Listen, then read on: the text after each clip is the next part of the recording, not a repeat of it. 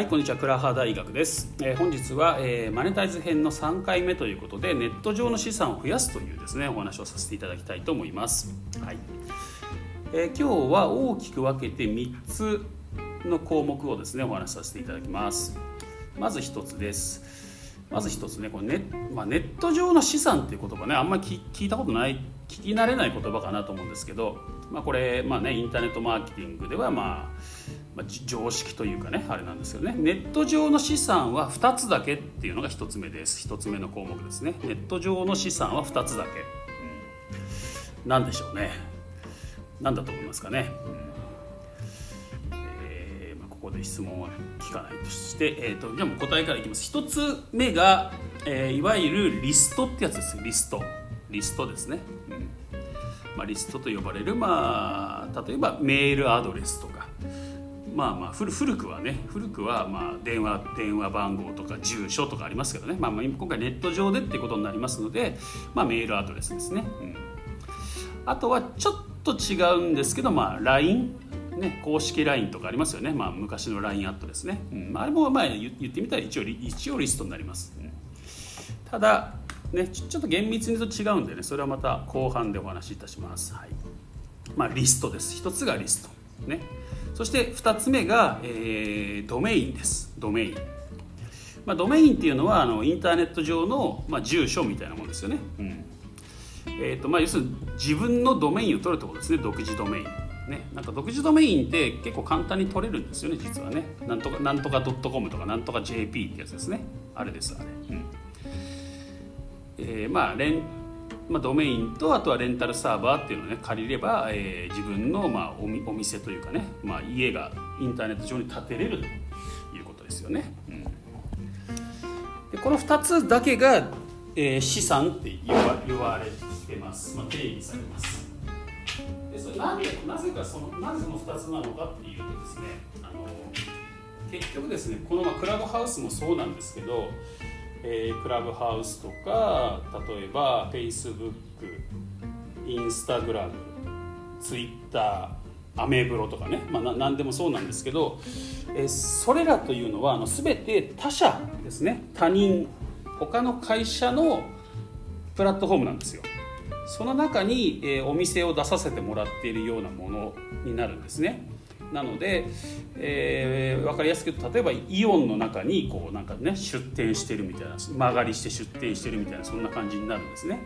だから例えばイオン側に出てってくださいって言われたらもう出ていかなきゃいけないじゃないですか。ね。なんですよ。だから資産にならないですよね、うん、なので自分で管理できるもの。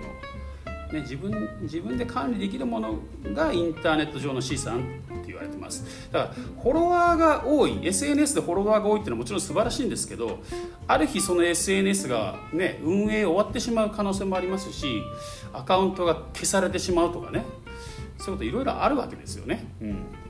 まあ、それによって、えー、なんだろう。で今まで築き上げてきたものが全てパーになってしまうっていうのはよくまあこのねインタ、まあ、SNS ではよくあることなんですよね、うん、なのでそこはすごい気をつけなきゃいけないということで、えー、やっぱ最終的にはやっぱりこのねリストとドメインですね。この2つのみが自分の資産となるので、まあ、これを増やしていこうっていうのがあの一つの目的ですね。最終的にはね。うん。まあ、それをやっていくためには SNS でフォロワーを増やしたりとかっていうことになってくるんですよね実はね。だからフォロワーを増やすことがゴールじゃないんですよ。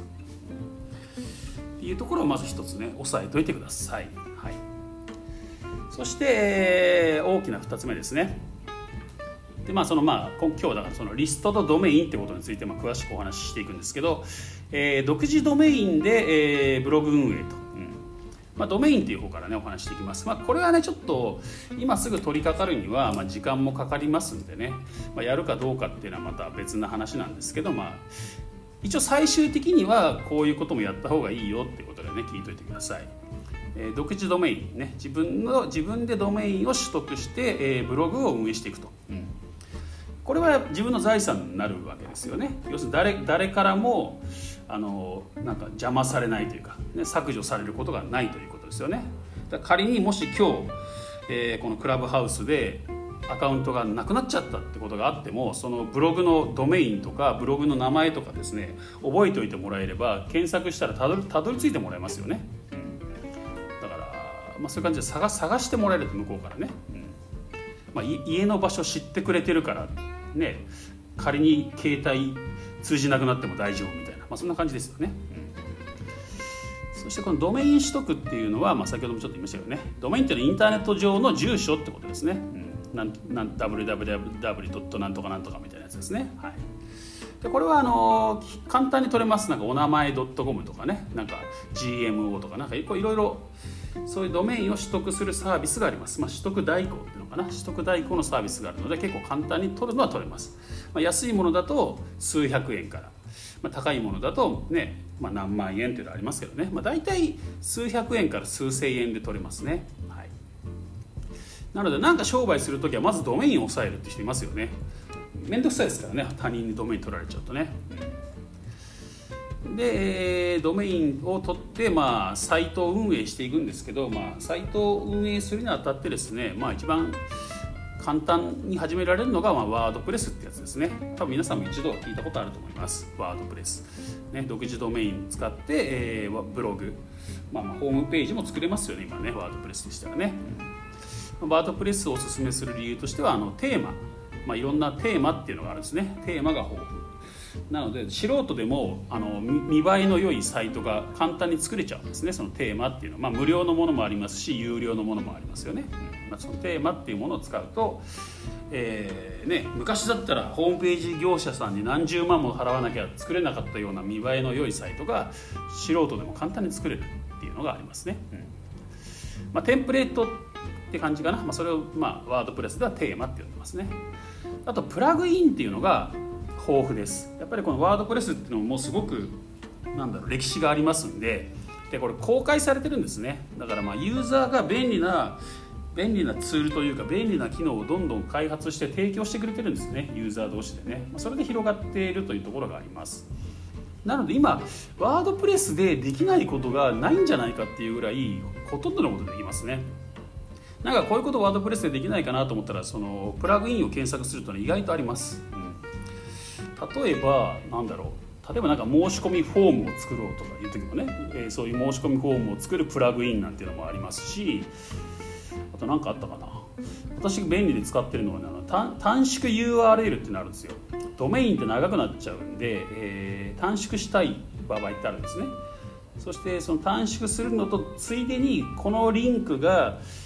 誰誰誰には分かんないか。何回クリックされたかとかね。そういうところがそういうことを分かるようにするために短縮 URL ツールっていうのがあるんですけど結構なんだろうビットリーとかねなんか有名なとこありますけどね。なんかああいうのはなんか弾かれてしまう時あるんですよね。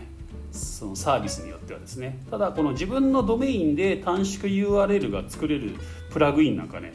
ワードプレスになったりしてすごく便利ですね、うん。そうすると例えばね同じページに誘導したいと思ってもえーと、ツイッターと、ね、例えばインスタグラムにリンク貼ってねどっちから来たんだとか分かるとかね、まあ、そういうことも調べることが簡単にできます、はい、あとねもっとすごいのだとねあでもちょっと違うか、まあ、一応プラグインか。例えば note。note ってありますよね、まあ、ノートっていう、まあ、あのまあ、SNS とはちょっと違うと思うんですけどね、まあ、自分の書いた記事を有料で販売できるっていうね、まあ、ノートっていうプラットフォームあると思うんですけど。あれが流行った理由というのはなんか途中まで無料で読めて続きは有料ですみたいな仕組みが作れるんですよね。あのペイ paywall っていうんですけどね、まあ、だから支払いの壁ですよね。その壁を作れるんですよ。ここから先は有料ですみたいな。っていうのはノートでノートがそれをね実現してえー、それでこう広がったわけですよ。やっぱ人間でこう途中まで読んだらやっぱ最後まで読みたいとかって気持ちになりますよね、うん、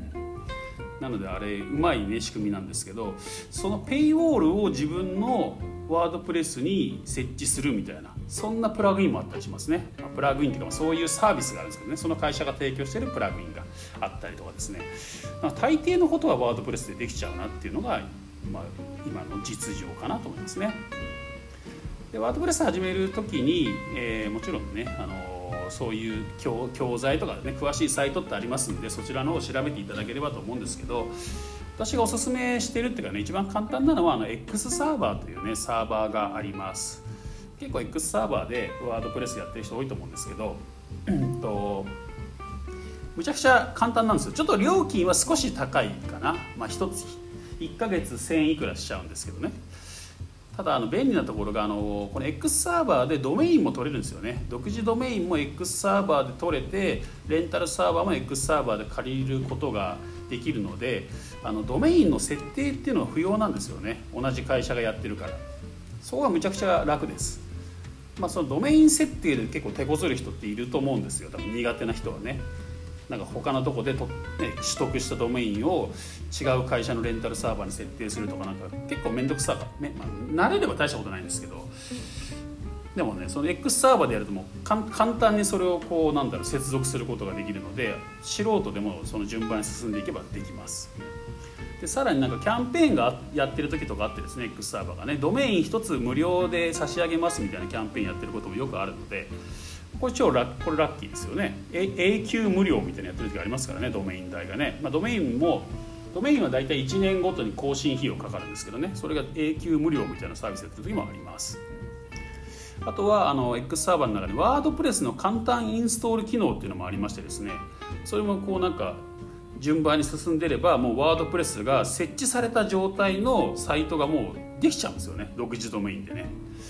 これはすごい便利な時代になったなって感じですね。私昔一番最初やった時にそんな結構四苦八苦してね作ったもんですけどね。これも本当に順番にやっていけば作れるということで、うん、まあそんな感じです、はい。まあ、最終的にはねだからやっぱり自分の独自ドメインのサイトっていうのを持ってた方がいいですよね。そうするとあのこの SNS の流行り流行りっていうのはやっぱ時代によって変わりますので SNS はやっぱりその時代時代で一番こう流行ってるもの一番人が集まってるものをメインで使えばいいと思うんですよ。そこから自分のこのブログっていうかねサイトに誘導するっていうね。そうすると同じことをやればいいですもんねずっとね、ということでも最終的にはね運営されるといいんじゃないかなと思います、はい。で次が、えー、リストの方ですね、まあ、リストの方はねリストマーケティングなんて、ね、呼ばれるんですけどね、えー、リストマーケティングの話をしていきたいと思います。これはね、えー、結構すぐというかやろうと思えばね、まあ、そんなに時間かからずできると思いますんでね。やっぱりサイト運営となるとやっぱりね結構時間かかると思うんですよね、うん、でもリストマーケティングっていうのはすぐできることではありますので、えー、取り組める人は取り組んだ方がいいかなと。やっぱただ SNS だけやってても全てなんだろう人の、ね、プラットフォーム要するに人のお店で、ね、人の建物の中でお店を開かせてもらってるみたいなもんなんであのすごいもったいないですよね。もったいないというかなんだろうな自分の資産が増えていかないっていう感じですね。フォロワー増えたってその SNS がなくなったら終わりだし例えばなんかアルゴリズムみたいなのがね大幅に変わっちゃっていきなりアクセス来なくなっちゃうみたいなこともありますからねよくでちょっとリストマーケティングのね話をしていきたいと思います。まずですねえー、これもちょっと覚えておくといいんですけど1リストね1つのリストまあメールアドレスでいいか。1つのメールアドレスの価値っていうのがいくらだと思いますか？みたいなねところからなんですけどね。これまあ昔からよく言われてます。これ本当私がこのマーケティングの勉強を始めたもう1 5 6年前から言われてることなんですけど、まあ、今も多分そんな変わんないと思うんだよなこれな。大体ですね1つのメールアドレスアドレスの価値といいますかね。その1つのメールアドレスが生み出す年間の利益というのかな。期待期待できる価格というのが3000円と言われてます。3000円。だから1メールアドレスを取得できたらまあまあ毎年3000円生まれるみたいなね、まあ、単純に考えるとそういうふうに思ってもらってもいいです。もちろんそのなんだろう上手下手はありますからね。うまくマーケティングするともちろんそれをもっと金額を上げていくことはできます。ただまあ単純計算してね平均とかするとまあ3000円ぐらいの落ち着くんじゃないかなって感じですよね、うん、そう考えるとメールアドレスの価値ってすごいですよね。一つのメールアドレスを獲得すると年間3000円生み出すって思うとね、うん、なので、えー、1000リストね、まあ、メルマガみたいなのもちょっと私昔教えてましたけどまずね1000リスト目指しましょうって話してました。メールマガジンをね。1000リストあれば1000リスト ×3000 円なので300万円ですね。だから年間300万円の、まあ、利益は期待できるでしょうと、まあ、もちろんもっとね、うまくこの SNS もうまくこう絡めていけばもっと上がると思いますけどね金額はね、うん。まあ、そういうことも可能ですということですね、はい、でそのじゃあリストを取得するっていう話になってくるんですけど、えー、先ほど言いましたけどね、まあ、メールアドレスと LINE って話しましたよね。まずちょっと LINE の方から話をしていきます LINE のメリットデメリットって話ですね、はい。まあ、LINE を使うメリットとしてはやはりあの登録してもらいやすいっていうのがあります。やっぱり多くの人が LINE 使ってますよね。大体日本人の8000万人ぐらいかな。8000万人9000万人ぐらいが LINE を使ってると言われてます。そしてこれはもう本当に若者だけとかじゃなくてですね60代以上の人もやっぱり LINE は使ってるんですね。やっぱりそのね自分の子供とか孫とかと連絡取るために LINE で使ってるんですよ。なので LINE の普及率っていうのはやっぱりダントツに高いですね日本の中でね、うん。まあ、だからほぼほぼ使う9割ぐらいの人は使ってると思っていいんじゃないですかねこのスマホユーザーのですね。ということで、まあ、みんな使ってるしまあ、なんだですか、なんていうんですかね、まあ、ノリ的にはそのね、LINE で友達になるみたいな感じなので、登録してもらいやすいんですね。そうなんですよ。それとあとやっぱりその LINE で日々ね、えー、家族とか友達とかとこう連絡取り合ってますんで、見る回数も多いですね。立ち上げる回数もね。なのでそこに、ね、こちらからアプローチできますんで、やっぱり見てもらえる。ね、そう反応がいいってことですね、うん、見る回数が多いから反応もいいということですね。これがメリットです。なので、えー、短期的に見るとすごくメリットもあるしあのなんだろうすごく効果的なツールですね、はい、ただデメリットとしてはまず一つあの登録されるですねリスト数が増えるとあの料金が跳ね上がります。むちゃくちゃ跳ね上がるんですね。だからなんだろうな小規模のビジネスでいいというかリストが先ほど言った1000リストぐらいで十分みたいな人だったら多分いいんですけどもっとね30005000 1万って増やしていこうと思うと料金が一気に跳ね上がってしまうのでちょっと本格的なビジネスに使うにはちょっとちょっときつくなってますねこれね。料金体系が。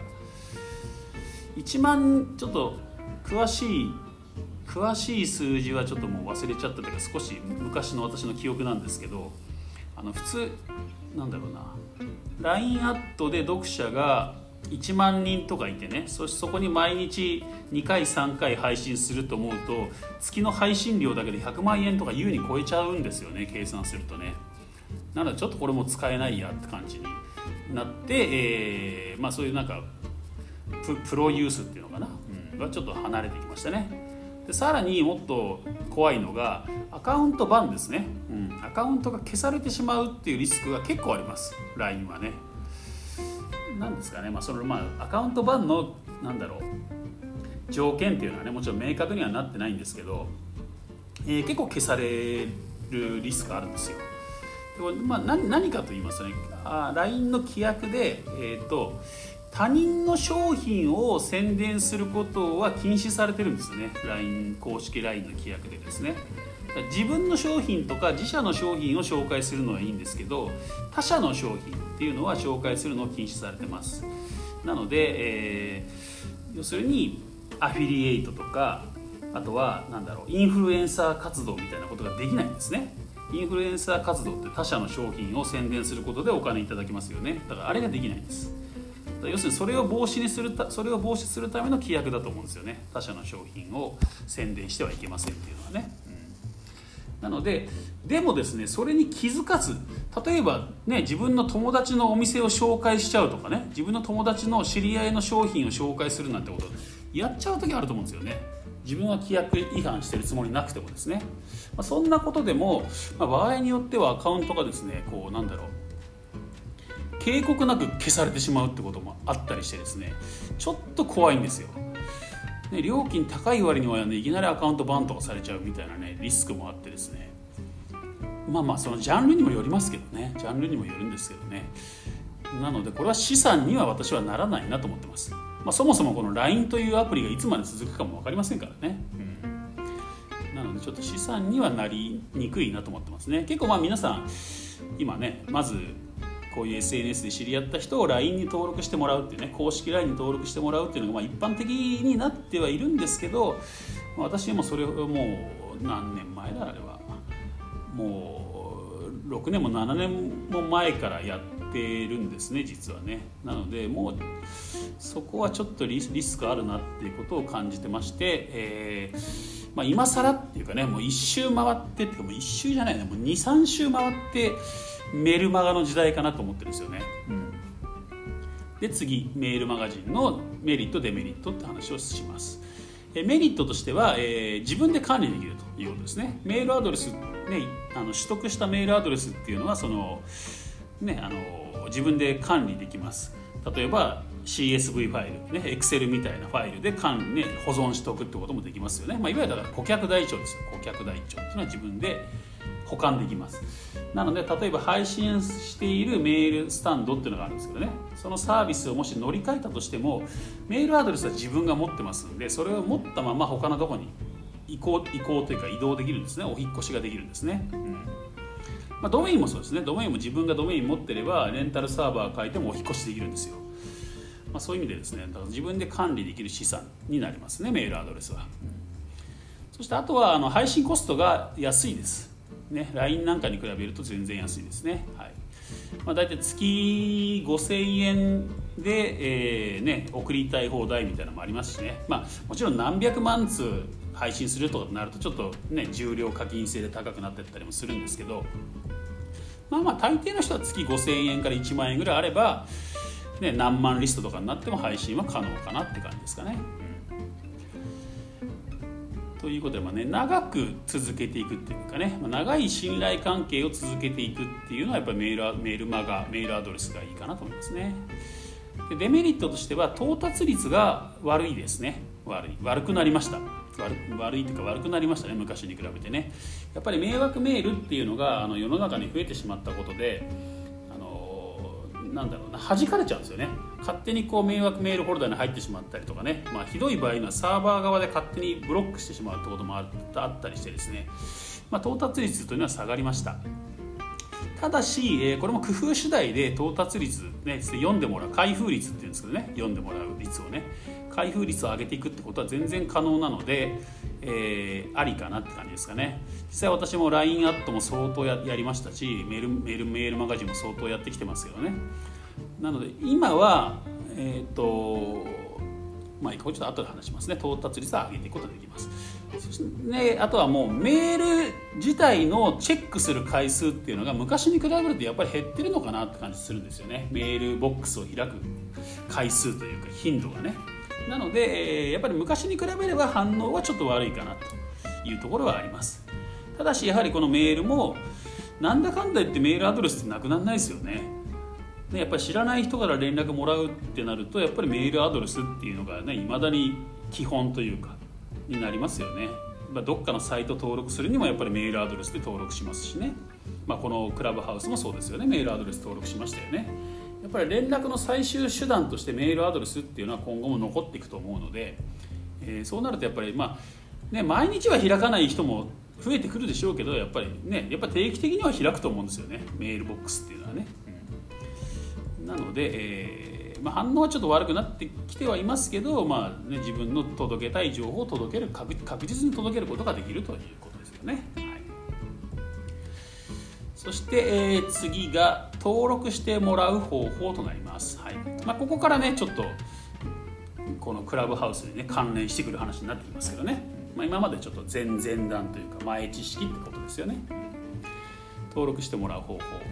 まあ、一番オーソドックスなのは Twitter およびインスタのプロフィール欄にメールマガジンの申し込める、ね、登録できるページの URL を貼っておくということですね。まあ、クラブハウスから、えー、そうそうすると誘導できますよね、えー、私こういうメールマガジンやってます。よかったらインスタのプロフィール見てくださいみたいなね。ツイッターのプロフィール欄見てください。そこにリンク貼ってます。ってことで、ね、こうやって口で言えるじゃないですか。このね口で喋って案内できるっていうのはねむちゃくちゃ強いんですねこれね、うん、なんかブログまあ昔の、ね、ネットマーケティング例えばブログを書いてね、ブログでそこからメルマガに誘導するっていうのがまあ王道パターンだったんですけどやっぱブログの記事ね文字だけでメールマガジンに登録してもらうってなかなか難しいんですよね、うん、でもやっぱりこうやって喋っていると登録される率っていうのはむちゃくちゃ高まります、うん、実際私もメールマガジンねやってるんですけど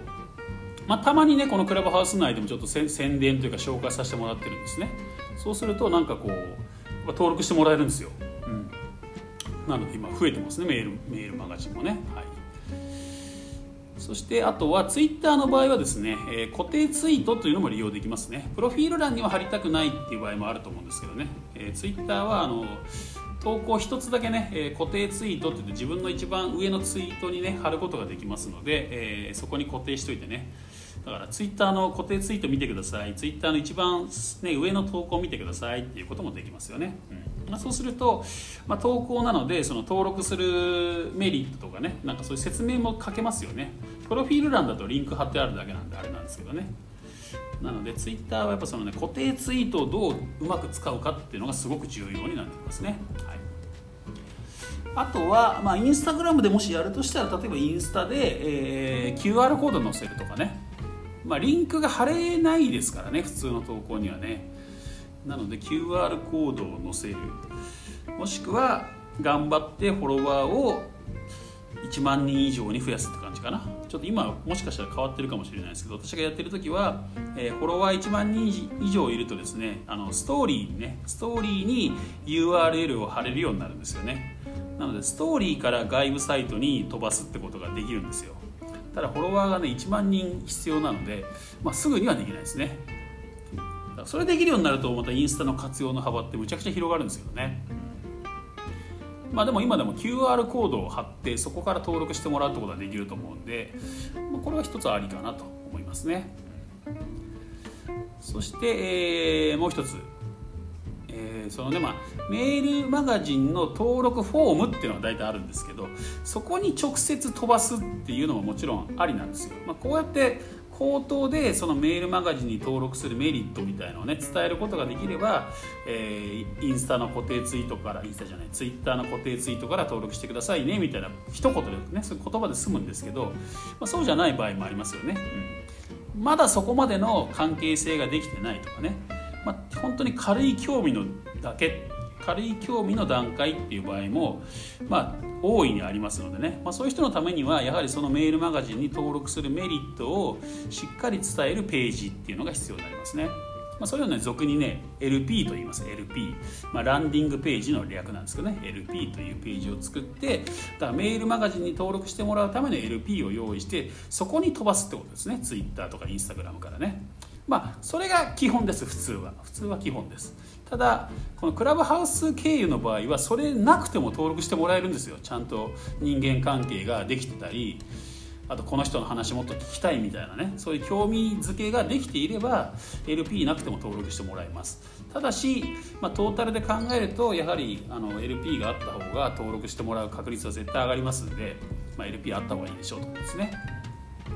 でちなみにこの LP ランディングページっていう言葉の意味を分からずにねなんか LP LP っていうのだけこう一人歩きしてるんですけど LP っていうのは簡単に言うとあの着陸ね要するに到達するページってことなんですよね。到達するページ、うん、のことをラランディングページって言います、はい、なのでまあ分かりやすく例えばねホームネットショップやってたとしましょうと、ね、でネットショップやっててえー、そのネットショップの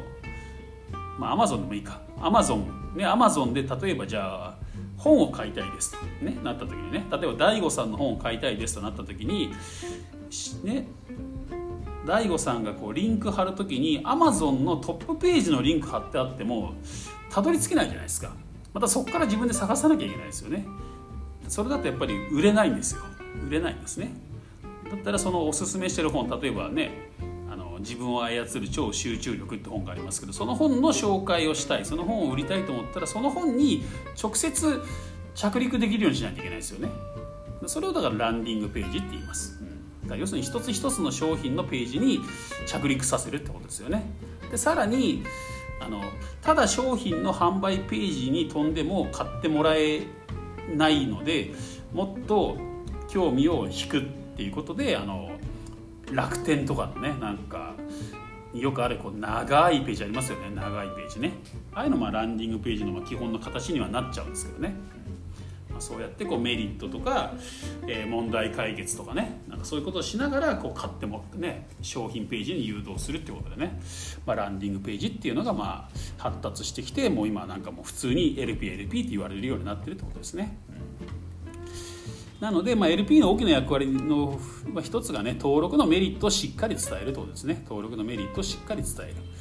そしてあと、まあ、よくある手法としては登録特典を用意すると、ね、今このメールマガジンに登録するとこんな特典がありますよみたいな。よくありますよね。ねそういうまあ特典を用意して登録してもらうと、まあ、背中を押すって感じになるんですけどね。ただこれがね今までの常識ではあったんですけどこれがね私はどうかなってちょっと最近思ってましてですね結局なんかこうすごそうな特典を作ってですね、えー、特典目当てにメールマガジンを登録してもらったとしても読んでもらえないんですよねあんまりね。それメールマガジンが読みたくて登録してるんじゃなくてなんかその特典の動画が見たいとか特典の PDF が読みたいっていうことで、まあ、登録してるっていうケースが多いので読まれないんですよ。でこれ読まれないメールアドレスが増えるとですねそのメールマガジンというかね、まあ、そのメールをメールを送っているアドレスっていうのもまあ一つのドメインなんですね実はね。そのドメインの評価が下がるんですよね実はこれ Google から、まあ、Google っていうか Gmail か、うん、なので迷惑メールに行ってしまう確率が上がったりするんですよね。だからだから興味のない人に登録してもらうと自分のメールアドレスのメールアドレスメールマガジンの価値が下がってしまうっていうことがありえるんですね。だから開封率を上げるってことがすごく、まあ、今後のメールマガでは大事かなと、まあ、それがだから今までと違うところですね。昔のメールマメールマガのノウハウっていうのはとにかく読者数を増やそうって言ってね。なんか読者数の争いだったんですよ。うちのメールマガは1万人読んでますとか10万人読んでますとか30万人読んでますって言ってますけど言って,、ま、言ってたんですけどそれが今もうリスクになっちゃってるんですよね。数が多ければ多いほど、ね、本来興味ない人も登録しちゃってるんでその人たちが迷惑メールフォルダーに行くとか押しちゃうと、ね、迷惑メール行くようになっちゃうんですよね。うん。これリスクですよね。リスク。そして配信するのにももちろんコストが上がってきます。やっぱり多ければ多いほどね。なので少数で本当に読んでほしい人だけに読んでもらうメールマガみたいのを作っていくのがいいのかなって私は思ってるんですね。今後のメールマガジンのノウハウはね。なので、えー、無理に特典用意しなくていいかなって感じかな。まあ一応メリットはもちろん用意できればした方がいいんですけど、まあ、特典推しみたいのはちょっとこれからはやめた方がいいかなって思ってます。なのでうちのメルマガはそれはやってないですね今ね、はい。ただもう純粋に内容が読みたいと思ってもらう人が登録してくれたらいいかなと思ってやってます、はい、もちろんさあのなんだろう。数はそんな伸びないですよ。そんな伸びないんだけど、まあ、それでいいかなって感じですよね、うん、ということで、えー、最後ねメルマガの時代が来るかもと、うん、そんな感じでねちょっとね、まあ、LINE もなんか値段高くなっちゃってるしあと LINE ってねあのすぐねブロックされるんですよ結局。結構しつこいなとかうざいなと思うとブロックってすぐできちゃうんですよね。なので最初は反応いいんですけどだんだんだんだん反応すぐ悪くなっていくんですよ実はね、うん。まあ、その割には値段高いなみたいなとこあってですね。まあちょっとやっぱりね一周回ってやっぱりメルマガにみんな戻ってきてるってところはありますねなのでまあメールマガジンだとまあ確実に届けることができるわけですね。確実に届けることができる。そしてあとちょっと明るいニュースとしてはツイッターですね。ツイッター社がカナダだったかな。カナダの、えー、カナダじゃなかったっけな。メール配信スタンドですね、えー、こういうメールを、まあ、メールメールマガジンを発行する配信する会社を買収したんですね。ツイッターが。そしてツイッターがそれをえツイッター社のサービスとしてリリースをしていきますこれから。なんか早い人だとねもう使えてるみたいです。なんかこれ人によってやっぱ時差あるんですよね SNS ってね、うん、なのでツイッターもメルマガを始めるということなのでだからまあメルマガってねなんか古いって思ってる人も多いと思うんですけどメルマガって新しいねっていう流れになる可能性もあるかなって思うんですよね、やっぱツイッターねいくらフォロワー多くたって流れていっちゃいますから見てもらえないですからねほとんどね、であともう一つ。もう一つね、え可能性があるのはこのステップメールってやつですね。ステップメールで自動化ができると。やっぱりみんなねこの自動化っていう言葉に弱いんですよね。自動化っていう言葉。まあ LINE でもあのなんだ今結構あちこちでね L ステップなんていうのね名前聞いたりしますよね、まあ、あれもだから LINE でステップメールが送れるってやつなんですけどあのステップメールっていうのはあの順番決められたステップで自動的にメールが、ね、スケジュール通りに配信されるっていうのがステップメールってやつなんですよ。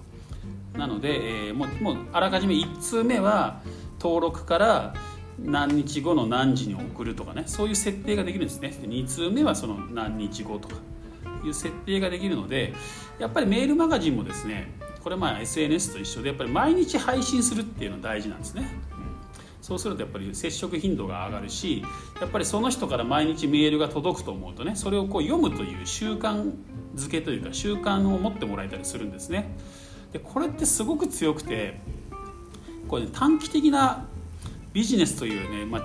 中長期的なビジネスにむちゃくちゃ向いてるんですよ。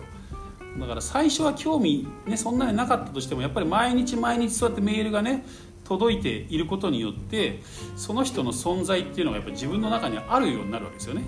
で何年が何年か後にその需要が発生する時があるわけですよ自分の中に。ね、例えばなんかコーチンコーチの人だとしますコーチングとかやってる人のメールマガジンがねなんかまあセルフコーチングみたいなみたいな感じでね。なんかその日その日の言葉みたいなその日なんかねやる気になる言葉みたいなのが毎日メールで送られてきたとします。最初はなんかねたったら単に軽い気持ちでなんか毎日なんか軽く読んでるみたいなね。なんかそういうなんか名言とかみんな好きじゃないですか。ですねなんか今日も一日頑張ろうみたいな感じで見てた時に、まあ、ある日ねそれが1年後なのか2年後なのか3年後なのか分かりませんけどなんかちょっとコーチングの必要性を自分で感じてねいや誰かにコーチングしてほしいなと思った時にやっぱりそうやってね3年もメールマガジン読んでる人いたら多分その人の存在が真っ先に浮かぶはずなんであいつもメールね読んでるこの人にちょっと問い合わせしてみようみたいなことになりますよね、うん、そうやってねだからねまあ、経営というかビジネスが安定するんですよねこれね。長い時間をかけてゆっくりこう関係を構築していくことができるっていうことですよねこのメールを使ってね。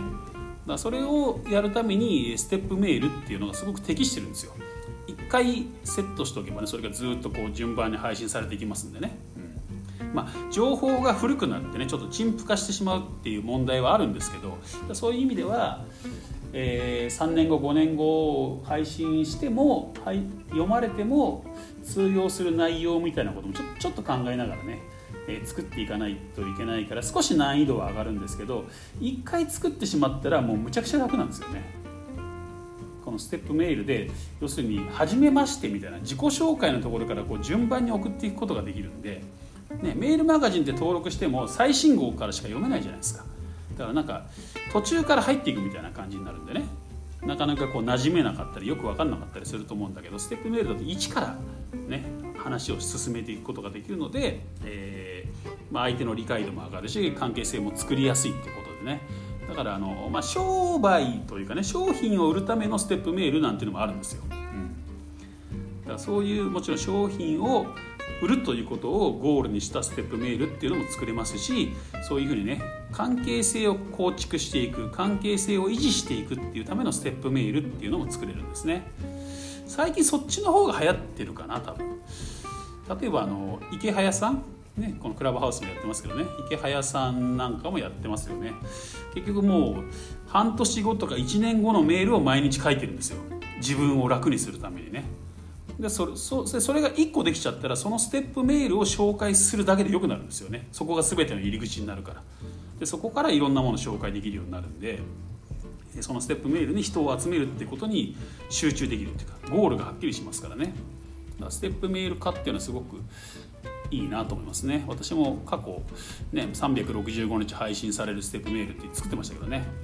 あとねそのまあステップメール会社にもよりますけど例えば365日作ったらまた 1, 1通目に戻るとかそういうこともできるんですよね。そうすると永遠に配信してくれます。っていうのができたりとか